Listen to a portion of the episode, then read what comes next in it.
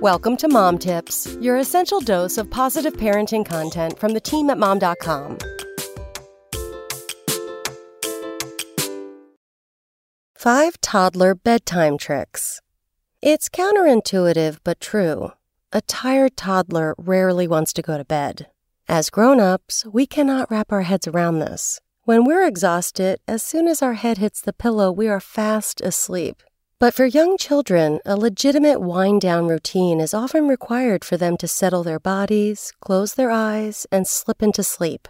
Here are five tried and true tricks to creating a successful wind down routine that's even enjoyable for the grown up leading the charge. 1. Read books, but with limits. They may have been on this planet less than three years, but darn if toddlers don't know how to negotiate.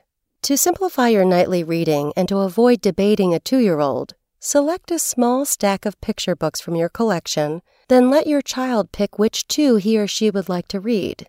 This helps them feel in control. They get to make a choice. But they're not able to peruse your entire book selection, which we know will surely turn into a 30 minute affair. With this method, you're quickly in bed cuddling over a couple favorite stories and helping them settle down for a good sleep. 2. Create a sense of peacefulness.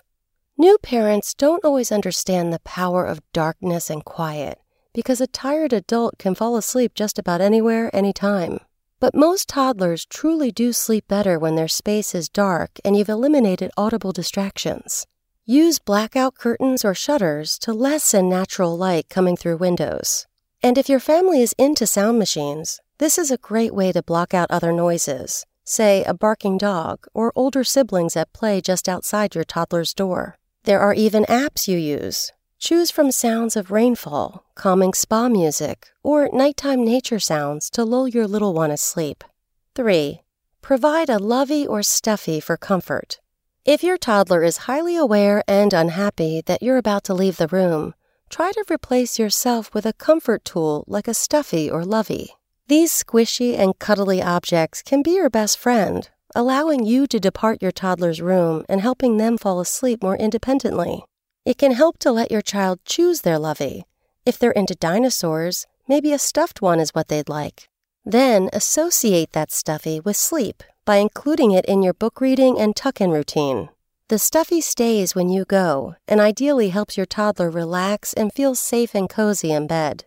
4. Try a quiet song. If your child loves music, sometimes ending the bedtime routine with a quietly sung song is nice for both you and your child. Again, we stress that this is quiet, more of a whisper than anything. There's something mesmerizing and soothing about a super quiet voice. It's possible that a whispered version of Twinkle Twinkle Little Star or Rockabye Baby will soothe your kiddo to sleep. Then you get your own bit of quiet time, too. 5. Don't delay bedtime.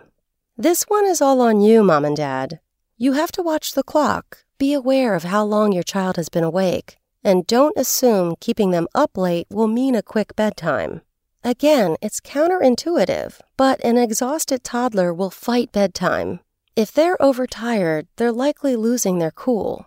If they should be asleep by 8 p.m., be sure to be in their room and starting that bedtime routine by 7:40 at the latest. A quiet 20 minutes together on schedule should make for a calm and successful bedtime. Come back Monday for more mom tips. SpokenLayer